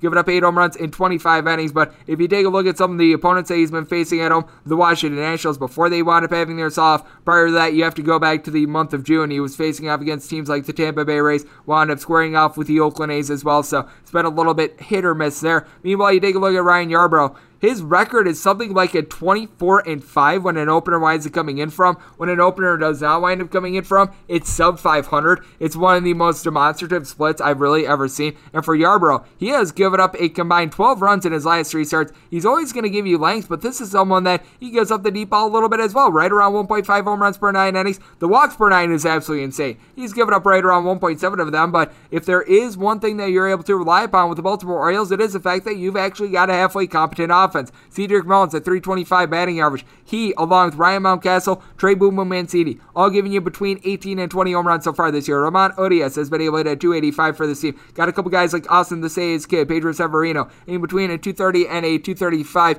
Even a guy like a Maikel Franco has found it a little bit now. You've got guys like DJ Stewart, Austin Wynns, Richie Martin, CV Wilkerson, who has not been seen in about an eon and a half. All these guys hitting a 200 lower. Ryan McKenna, you're able to throw in there as well. But take a look at the flip side for the Tampa Bay Rays. This is a team that they are going to have their swings and misses, and they strike out quite a bit. Now, now adding in there Nelson Cruz, who's been a little bit banged up, that helps them out. He, Brandon Lowe, you're able to throw in there Austin Meadows and Mike Zunino, all giving you at least 20 home runs so far this year. Got quite a few guys whose batting averages don't necessarily line up with their on base. By this, I mean Ji-Man Choi and Yandy Diaz hitting between a 250 and a 260. Their on base is more like a 360 to a 370. Randy Arozarena has right around a 270 batting average, 345 on base. He's been able to get a little bit out recently as well. Joey Wendle sitting about a 275 for this team. Brett Phillips, 205 batting average, but a 300 on base for him as well. So I take a look at that and I think that's fascinating. But with the Tampa Bay Rays, right now you're facing a team that they're without a lot of their main bullpen pieces as well. Pete Fairbanks is currently on the injured list. Diego Castillo wound up getting traded away to the Seattle Mariners. They've been dealing with not having JP Feyereisen. You still have out there a guy like an Andrew Kittredge who is very solid, but DJ Johnson, Louis Head, these are not the normal Rays relievers that you're finding. And for the Baltimore Orioles, no doubt this is not necessarily a great bullpen, but you've got a couple guys that you're able to rely upon. Cole Sulser has been able to give you some good innings. Tanner Scott is currently on the injured list, but Paul Fry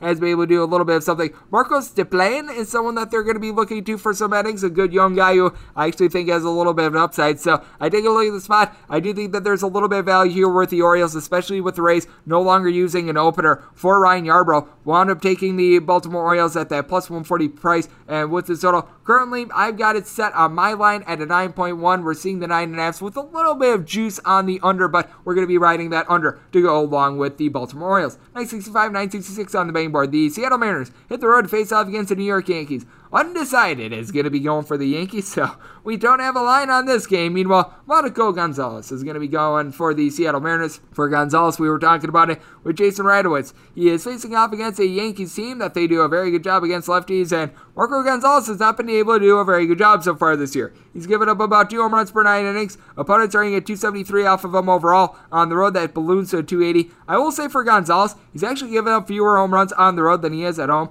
Doesn't make a lot of sense because Seattle is actually relatively pitcher friendly, and his walks have really ballooned so far this year. He has given up north of three walks per nine innings. Last year it was more like one walk per nine innings, so you can tell that he just has not been necessarily comfortable all year long. Now, I will say, left-handed batters against Marco Gonzalez are hitting a buck 83 off of him, so it does help that the Yankees' big acquisitions were lefties, but at the same time, you take a look at it, I do think that we're going to see some runs in this game because the Mariners have been able to add a little bit with regards to the lineup. Abraham Toro has been able to give this team a trio of home runs ever since joining from the Houston Astros. He's hitting about a 250 for the year. Mitch Haniger, he's been able to go deep 25 times so far this year. 265 batting average. Power hasn't been there recently, but you know that's going to come back. JP Crawford, Ty France, in between a 268 and a 278. That is solid. Luis Torrens is only hitting a 212 for the year, but in the month of July was hitting more like a 275 now. He, along with Tom Murphy, Jarred Kelenic, Dylan Moore, Kyle Seager, list goes on and on of guys a 220 or lower is not great, but with Seager at the very least, he has been able to supply 22 home runs so far this year. And then you take a look at the New York Yankees, a lot of feast or famine with this lineup as well. Joey Gallo's not necessarily done a lot for this team. He's actually been okay out there in the field, and he's been able to give the team a couple doubles, but he's got like two home runs since the All Star break. He's got a 372 on base. Aaron Judge right around a 370 on base as well, but you need a little bit more out of him. Gleyber Torres is stuck on six home runs, sitting at 250 for this team. DJ LeMahieu, he's been able to hit 270, which has been solid, and Aaron Judge is sitting at 280, 20 plus home runs. He has been there. Anthony Rizzo has already given the team a pair of homers, but you've got Kyle Higashioka currently in for Gary Sanchez. Both of these guys have been terrible so far this year. They're looking to Jonathan Davis to be able to give the team a little bit of something out there in the outfield. I would rather have just Greg Allen back because he was actually able to give the team something. Rougned Odor is someone I have no faith in whatsoever. And with the Yankees, this is a bullpen that it's not that great. Alberto Abreu has not been good for the team this year. Zach Britton, since coming off the injured list, he's got a 6 ERA. Aroldis Chapman seems to be finding it, which is very good. And Chad Green, when he's at full force, he is relatively solid as well. But Wandy Peralta all year long is right around a 5-ish ERA.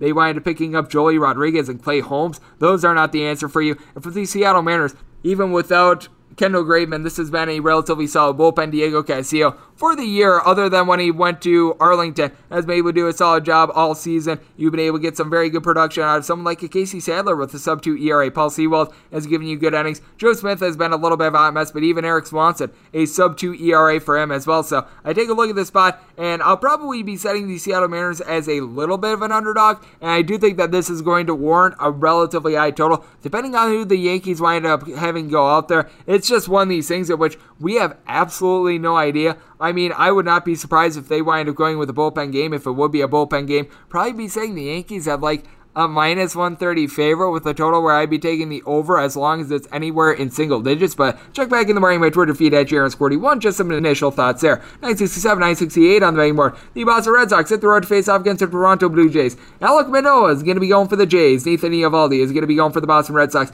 9 to 9.5 is your total. On the 9.5, under is minus 120, and the over is even. On the 9, over is anywhere between minus 110 and minus 120. The under is anywhere between even and minus 110. If you're looking at the Jays, you're going to be getting them anywhere between a minus 138 and a minus 140. Meanwhile, plus price with the Sox anywhere between plus 120 and plus 129. This is a spot in which I actually made the Boston Red Sox a little bit of a favorite. I think that we've been very quick in anointing Alek Manoah as this sort of ace. 247 ERA, which is relatively solid in his starts, but feels like he does have a little bit of shakiness. He's not given up a home run in each out of his last four starts. Prior to that, though, in his previous start, he had given up four home runs in his start. So he is someone that can be a little bit all over the place. Overall, he's given up about 1.3 home runs per nine innings. His walks per nine is right around a three ish. He's been very lucky on balls in play as he has given up 30 hits in about 47 and a third innings. Strikeout numbers are very good. He's given you right in the neighborhood about 10.5 to 11 strikeouts per nine innings, but this opponent's batting average of a buck 74 is not sustainable. Meanwhile, you take a look at Nathan Eovaldi. He's probably been a little bit lucky to not give up more home runs as well. Seven bombs given up in 121 and a third innings. He was at a little bit in his last start against the Rays, in which he wound up giving up two home runs. He has given up five plus runs in two out of his last four starts, but prior to that, he had really been rolling. And you take a look at Nathan Eovaldi overall for the year, 4.25 ERA on the road in eight starts. He has given up five home runs, so clearly he has not been himself when he's been away from Fenway. But his strikeout numbers are relatively solid as well. Now you've got a pair of offenses that I think are going to be able to light it up. You take a look at this Blue Jays team, and you've got George Springer now firing all cylinders. That is absolutely tremendous. You've got Bo Bichette, who has been able to give you 20 home runs. He's hitting at 290. Teoscar Hernandez got the day off yesterday, but he's been able to hit at 290, right around 17 home runs for him. Lourdes Gurriel along with Randal Grichuk, in between a 252 and 265 with Grichuk. He has been able to leave the yard 19 times. Reese McGuire is hitting about a 290. Vlad Guerrero Jr. 430 on base. Entered into yesterday the RBI leader in the league with 34 home runs, so he has been absolutely tremendous. And Marcus Semien, how about him hitting at 275 with like 25 home runs? Now with the Blue Jays, the bullpen has been sort of cobbled together. You wind up picking up Adam Cimber a few weeks before the trade deadline. Brad Hand has been a little bit up and down, but these are two guys that are able to rely upon. Tayler Saucedo was looking very good for the team, and then he wound up getting destroyed in the series against the Cleveland Indians. Jordan Romano able to give you a couple good innings along with Ryan Borucki, and then you take a look at the Boston Red Sox. Bullpen has still been relatively solid, even though they've been in the swoon in which they've lost five, six games in a row. You do have quite a few guys I do like. Garrett Whitlock is able to give you multiple innings. Phillips Valdez, since coming off the injured list, has been able to do a relatively solid job as well. I take a look at someone like an Adam Ottavino being able to give you good innings, and Matt Barnes as well. And then with the Boston Red Sox, you do have an offense that is very powerful. I've really liked what I've seen out of Hunter Renfroe, and I can't believe I'm saying that. He's been able to hit right around 250 along with Christian Vasquez, but with Renfroe in the month of July, he was able to find it a little bit more, especially against the Blue Jays, in which he wound up having a grand slam in their previous series. JD Davis hitting about a 285 with a 350 on base. He has been able to go yard 21 times so far this year. You've got Xander Bogaerts hitting above a 300. You've been able to get production all year long out of Rafael Devers, 27 home runs, 82 RBI. He's hitting at 285. So a lot of good bats out there with the Boston Red Sox. I just think that Alek Manoah is getting priced a little bit too steeply, a little bit too quickly, and I think that Nathan Eovaldi going to be able to outduel him in this spot. So I'm going to be taking the plus price here with the Boston Red Sox with this total set at a 9.2 as well. So we're going to be going over along with the Sox. 969, 970 on the betting board. The Cleveland Indians are going to be playing against the Detroit Tigers. Matt Manning is going to be going for the Tigers. Kyle Quantrill is going to be on the bump for the Indians. Indians anywhere between minus 148 and minus 155 favorites. Meanwhile, with the Tigres, anywhere between plus 135 and plus 139 is your price. 9 to 9.5 is your total. On the 9.5 unders between minus 120 and minus 115. Overs anywhere between even a minus 105. If you're looking at the 9, overs between minus 120 and minus 115. Unders anywhere between even a minus 105. Manning has just not been able to find it at the big league level. He was a guy with right around an 8 ish ERA at the minors, and that is translated. This is someone that is giving up right around 3.1 walks per nine innings. His strikeouts are just not there right now. This is a guy that has been able to provide right around 4.7 strikeouts per nine innings. His home runs per nine rate is right around a 1.3, and then you take a look at Cal Quantrill. He has been giving up right around 3.1 ish walks per nine innings, but in the role of starter, a sub 3 ERA, and in his last four starts, he has given up approximately one run in every one of them, and one of those runs was unearned. So he has been able to really roll there now. I will say walks have been a little bit high over his last four starts. He has given up 10 walks in that time span as well, but by and large, he has been able to do a very solid job at home as well. Between starts and relief appearances, a 322 ERA has given up six home runs in 44 and two thirds innings, but by and large, he's been able to get the job done. And you take a look at the Cleveland Indians. This is a lineup in which I feel like it's slept upon a little bit. You've got a guy in Franmil Reyes who's hitting at 275. He's been able to give you a home run every, I would say, about 11 to 12 at bats. Amed Rosario, along with Ramirez, Harold Ramirez, along with Jose Ramirez, both of these guys are able to give you between, I would say, about a 255 to a 270 batting average with Jose Ramirez right around 23, 24 home runs so far this year. Now, you've got a couple guys that need to pick it up. Ernie Clement, Austin Hedges, Yu Chang, Owen Miller, all these guys are hitting a 215 or lower, which has been a little bit rough. Bobby Bradley as well, but you do have some guys that are able to do a solid job for you. And for the Cleveland Indians, this is a good bullpen. James Karinchak has been a little bit up and down, but you saw Emmanuel Clase, who has given you an ERA that is hovering right around a two-ish so far this year. So he certainly has been able to get it done. Nick Sandlin has been an underrated reliever as well. Trevor Stephan has not necessarily been terrific, but Bryan Shaw is right around a 3-2 ERA. Then you take a look at the flip side and what you're able to get out of the Tigers. This is a bullpen that is a hot mess. A couple guys have been able to succeed in this bullpen. Ian Krol has been able to give you a sub 3 ERA. Gregory Soto has given you some good innings along with Kyle Funkhouser, but when you rely upon someone like a Buck Farmer or Derek Holland, you know that it's going to go bad. Jose Cisnero, give them a little bit of credit as well, but this is a Detroit Tigers team that they actually have the most runs per game of any team in the American League since the beginning of the month of July. It has been very impressive to see. Miguel Cabrera all of a sudden is on the chase for 500 home runs. He's been able to hit 250 for the team. He has heated up in a big way. He, along with Eric Haase, both hitting between a 245 and a 250, and for Haase, he has been able to give the team 18 home runs. Jonathan Schoop has been able to give you quite a bit of stability as well. 18 home runs has been relatively stagnant as he only wound up having two home runs in the month of July, but the batting average was still right around a 300, so he's still doing a good job of being able to move the line for the team. Robbie Grossman along with Akil Baddoo, pair of guys with between about a 345 and a 360 on base, and with Grossman, he has been able to go deep 17 times so far this year, so I like what I'm seeing there. This is a Tigers team that I think that they're going to be able to put up some runs, but at the same time, I think that this is just a better Cleveland Indians starter in Cal Quantrill against Mr. Matt Manning. The bullpen is significantly better as well. So, wound up saying the Indians as right around a minus 157 favorite. If you're looking at the run line in this spot, I wound up seeing it anywhere between a plus 120 to a plus 125. I was willing to take this as long as I was getting north of a plus 115. So, I'm going to be taking the Indians on the run line. Wound up saying the total at 9.6 as well. So, we're going to be going over along with that run line. 971, 972 on the betting board. The Minnesota Twins hit the road face off against the Houston Astros. Zack Greinke is going to be going for the Rose. Bailey Ober is going to be on the bump for the Minnesota Twins. 9 to 9.5 is your total. On the 9 overs between minus 115 and minus 120. The unders anywhere between even and minus 105. On the 9.5 unders anywhere between minus 115 and minus 120. Overs anywhere between even and minus 105. If you're looking at the Astros, find them anywhere between minus 255 and minus 219 favorites. That's quite a range. Meanwhile, if you're taking a look at the Twinkies, anywhere between plus 198 and plus 205 is your price. I certainly do think that we should be seeing the Astros as a sizable favorite. I was willing to take the Twins as long as I was able to get $2. We are seeing $2 on the board, so we're going to be taking a shot here. I do recognize that Bailey Ober hasn't necessarily been too terrific so far this year, but at the same time, he's been able to do an okay job of being able to keep things out in front of him. He is giving up right around two home runs per nine innings, which is really his big bugaboo, but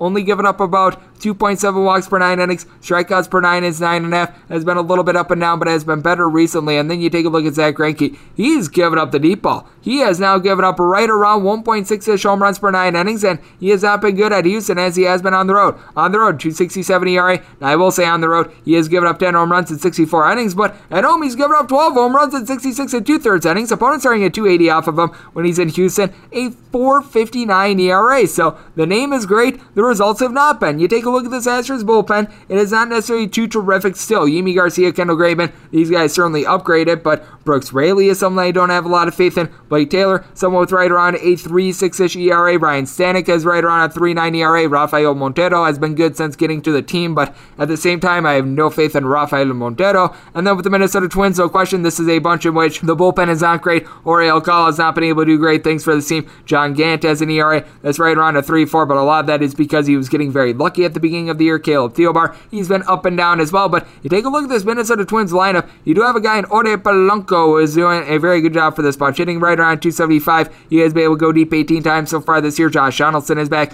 right around a 350-ish on base, 15 plus home runs for him. Rob Refsnyder is also back. He's hitting above a 300 for this team. Willians Astudillo has been able to do a solid job of getting on base. You need a little bit more batting average out of a couple of these guys. Brent Rooker hitting below the Mendoza line of 200 is tough. You've also had Max Kepler and Dalton Simmons, Trevor Larnach, along with Miguel Sano, all between a 210 to a 230. But you take a look at the flip side for the Houston Astros. No question, this is a very fearsome lineup, but they were without a couple of their key pieces yesterday. Jose Altuve is very solid. He's able to give you 25 home runs. He's hitting right around 275. But Yordan Alvarez, he has really been an underrated piece for this team. 20 plus home runs, 280 batting average. Yuli Gurriel wound up being out of the fold yesterday, so that hurts them. Kyle Tucker is a guy that's hitting now at 275. He's been able to go deep 21 times. No question, that's nice. But you're so without Alex Bregman as well. That is going to hurt this team. They wound up giving Chas McCormick a start, and you take a look at the bottom three. They wound up having Robel Garcia, Jason Castro, and Martin Maldonado in the fold. All these guys hitting below the Mendoza line of 200. So this is an Astros team that they are a little bit banged up right now. This is a guy in Bailey Ober that has been getting a little bit more confidence as well. And Zack Greinke has not necessarily been great at home. So I'm going to take a plus price here on the Minnesota Twins. I also wound up saying this total at 9.6 as I think that both of these offenses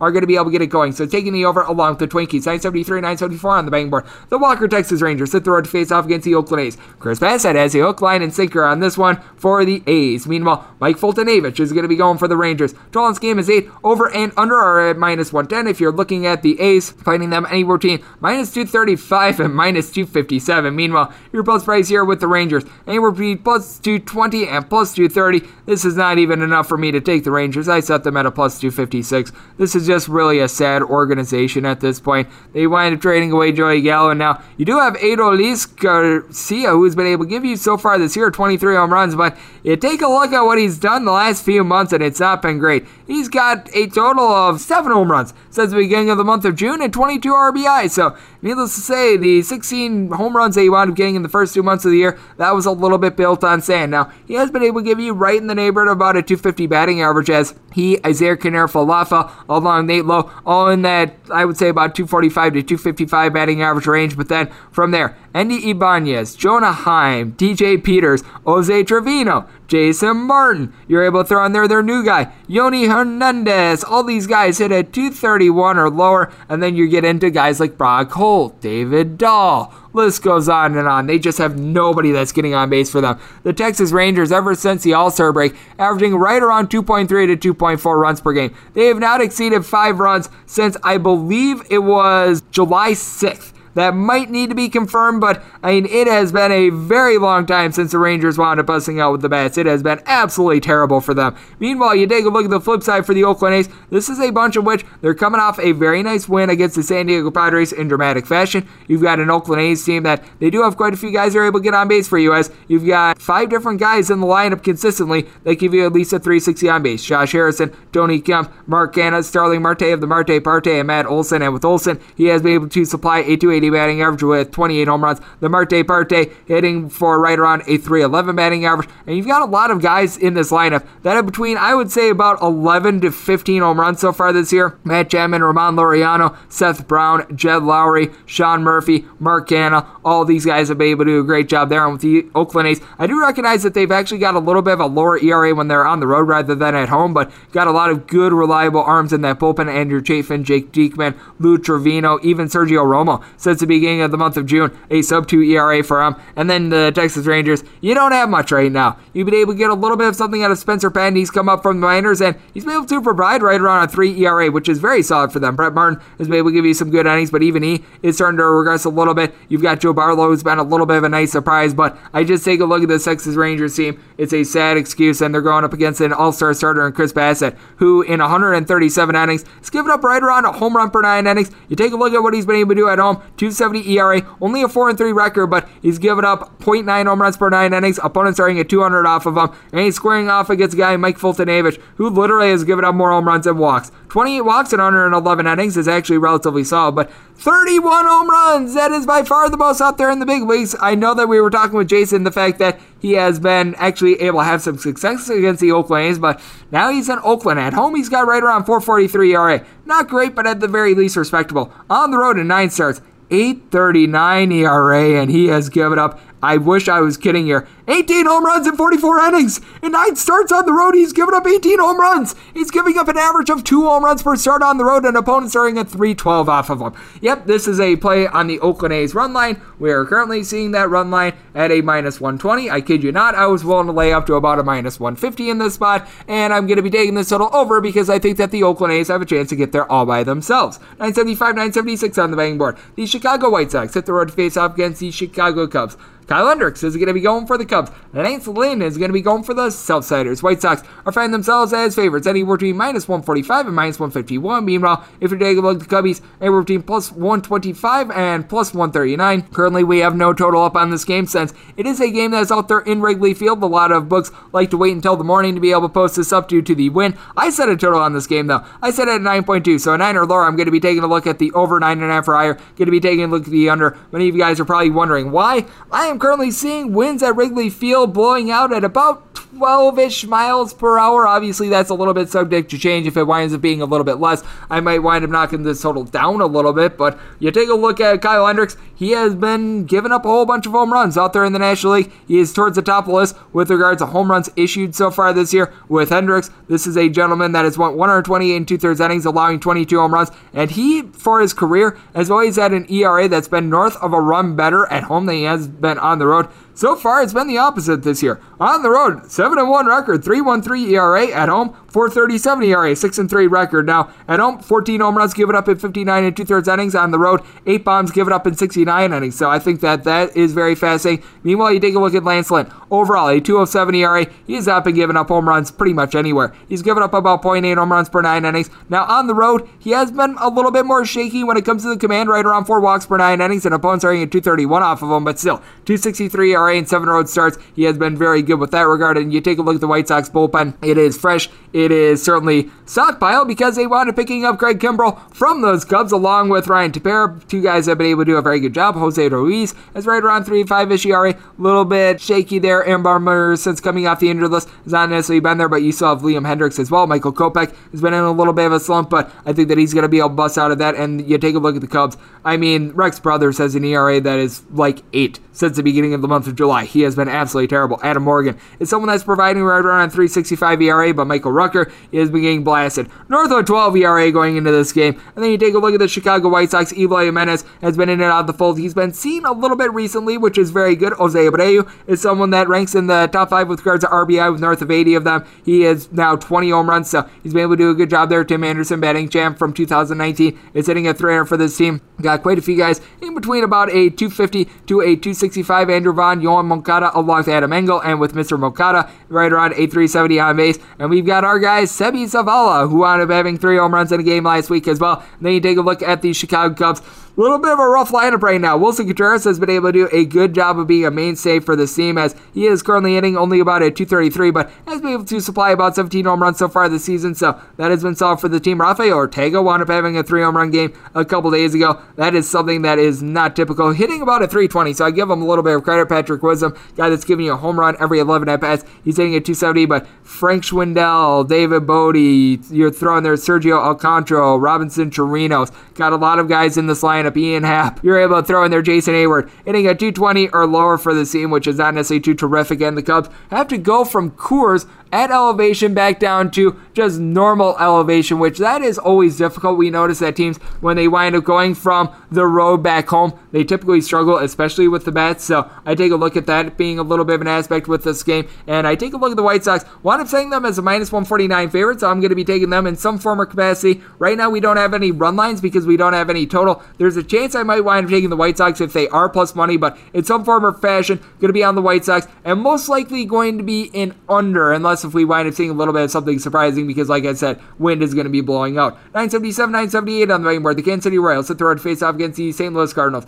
Mike Minor hopes to not be a major disappointment for the Royals. Meanwhile, Adam Wainwright is going to be on the bump for the St. Louis Cardinals. Cardinals minus 144 favorites at the Westgate, which is the only place that has a number on this game. Plus 134 on the Royals. 8.5 is your total. Over is minus 120, and the under is even. With Mike Minor, it certainly has been trials and tribulations for him so far this year, but he's actually been a little bit better on the road than he has been at home. The hard contact has been a little bit tough. Give it up right around 1.45 home runs per nine innings. On the road, a 5.25 ERA. At home, a 5.37 ERA. So it's been a little bit brutal, and he's given up a little bit more contact whenever he's been at home. But in both home and road environments, between a 248 and 250 opponent's batting average, eh? he's going up against a guy in Wayno that has been absolutely magnificent all year long at home. This is a guy with a sub 3 ERA when he pitches at St. Louis, 493 ERA when he's on the road in 13 games in St. Louis so far this year. Nine home runs issued in 87 innings, so he's been able to do a good job there. A 210 opponent's batting average. You take a look at St. Louis, this is the team out there in the National League with the fewest runs per game ever since the beginning of the month of June. That's been a little bit tough, and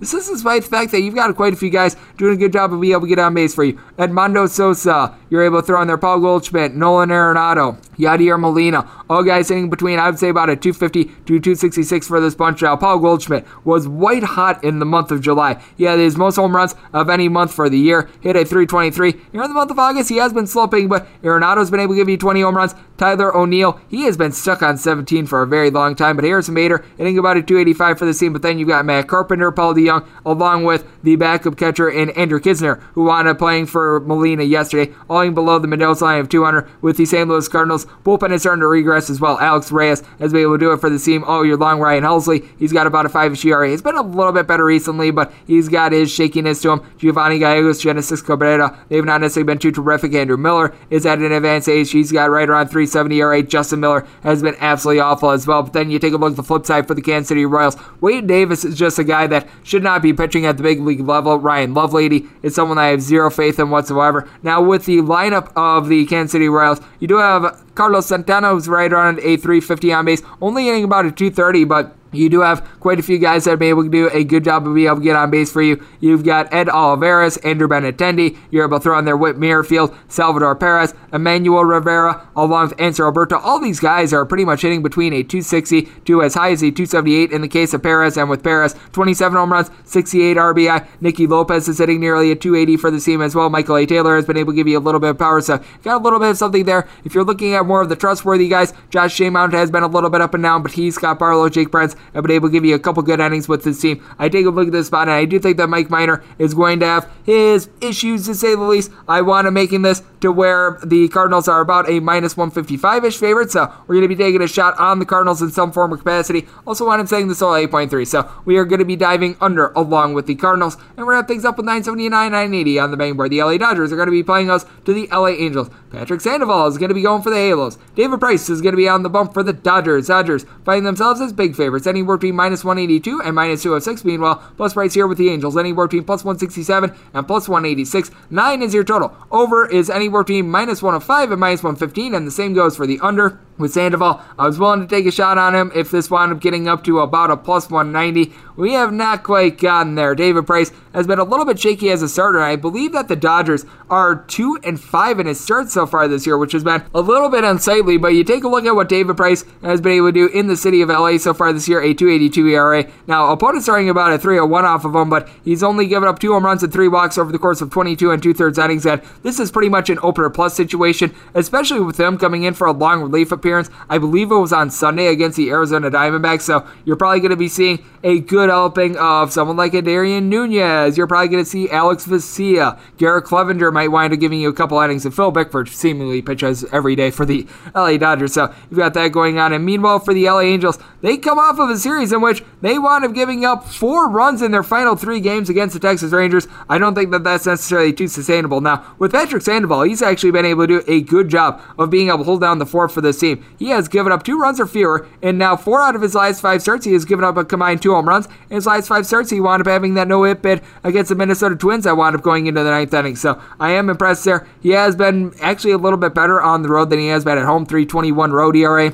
Giving up three home runs over the course of 33 and two thirds innings, and opponents are a buck 90 off of him. But he has not seen a lineup quite like the Dodgers, that is for sure. You've got Mookie Betts, who is back, and he is back in full force. 17 home runs, he's hitting at 275, and you just take a look at it. Betts, along with Max Muncy, Justin Turner down for what? Corey Seager, Will Smith, Chris Taylor, AJ Pollock all have at least a 355 on base. Matt Beaty just misses out with a 352 on base. It is just absolutely amazing to see. Even one of your lesser guys like Chris Taylor, 17 home runs so far this year. Justin Turner down for what? He has been able to leave the yard 20 times. Max Muncy north of 20 home runs, so that is very good for them. And for the LA Angels, this is an offense that's slumping a little bit. Shohei Ohtani has just one home run in his last nine games. That has been a little bit tough for them. David Fletcher hitting right around 300 for this team, along with Max Stassi. So these guys have been nice. And Joe So it's getting called up. Very small sample size, but he's hitting at 333. Brandon Marsh, he's a young guy that it hasn't necessarily gone well from. He, along with Jack Mayfield, Adam Eaton, hitting at 216 or lower, but Jose Iglesias hitting about a 270 for the team. Hard to trust in this Angels bullpen. They wound up having to go to Raisel Iglesias to be able to close out the game yesterday. Junior Guerra and Steve Cishek wound up getting used up yesterday. Mike Myers is someone that was very up and down for the team. He has not been seen in quite a while. Jose Quijada as north of an 80 ERA. They've been looking to Jose Quintana out of the bullpen. That has not necessarily been going too well for them, but they have been able to get a little bit of something out of their young guy in Austin Warren. So this is a situation in which if you're taking a look at the Dodgers run line, which I am, you're currently seeing that in the neighborhood of about a even money price, seeing a little bit of plus money at some spots, seeing a minus 105 in a few others. With the Dodgers on the run line, I was willing to lay up to about a minus 115 in the spot, so I'm going to be taking that. Also set this all at 9.1. I do think that regression is going to be coming in for Patrick Sandoval. I think that the Dodgers are going to hit him and hit him hard. So going with the Dodgers run line along with the total over. And that will wrap things up for the Baseball Betting Podcast on this Friday. A big thanks to Jason Radowitz of SBR, aka Sportsbook Review, for joining me in the last segment. If you like what hearing from this fine podcast, the Baseball Betting Podcast with Greg Peterson, you're able to subscribe wherever you get your podcast. Apple Podcasts, Google Play, Spotify, Stitcher, and TuneIn. If you have a question, comment, segment idea, what have you for this podcast, one or two ways we further this in. First one is my Twitter timeline at JaronSquarty1. Keep in mind the letters EM. Naming does not matter, so as per usual, send these into the timeline. Other ways, find an Apple Podcast review. If you rate this podcast five stars, it is very much appreciated. And then from there, you're able to send in whatever you'd like to hear on the podcast in the comment section there. I'll be coming at you guys every single day throughout the baseball season, give you guys picks and analysis, and I'll be coming at you guys once again tomorrow. Thank you so much for tuning in.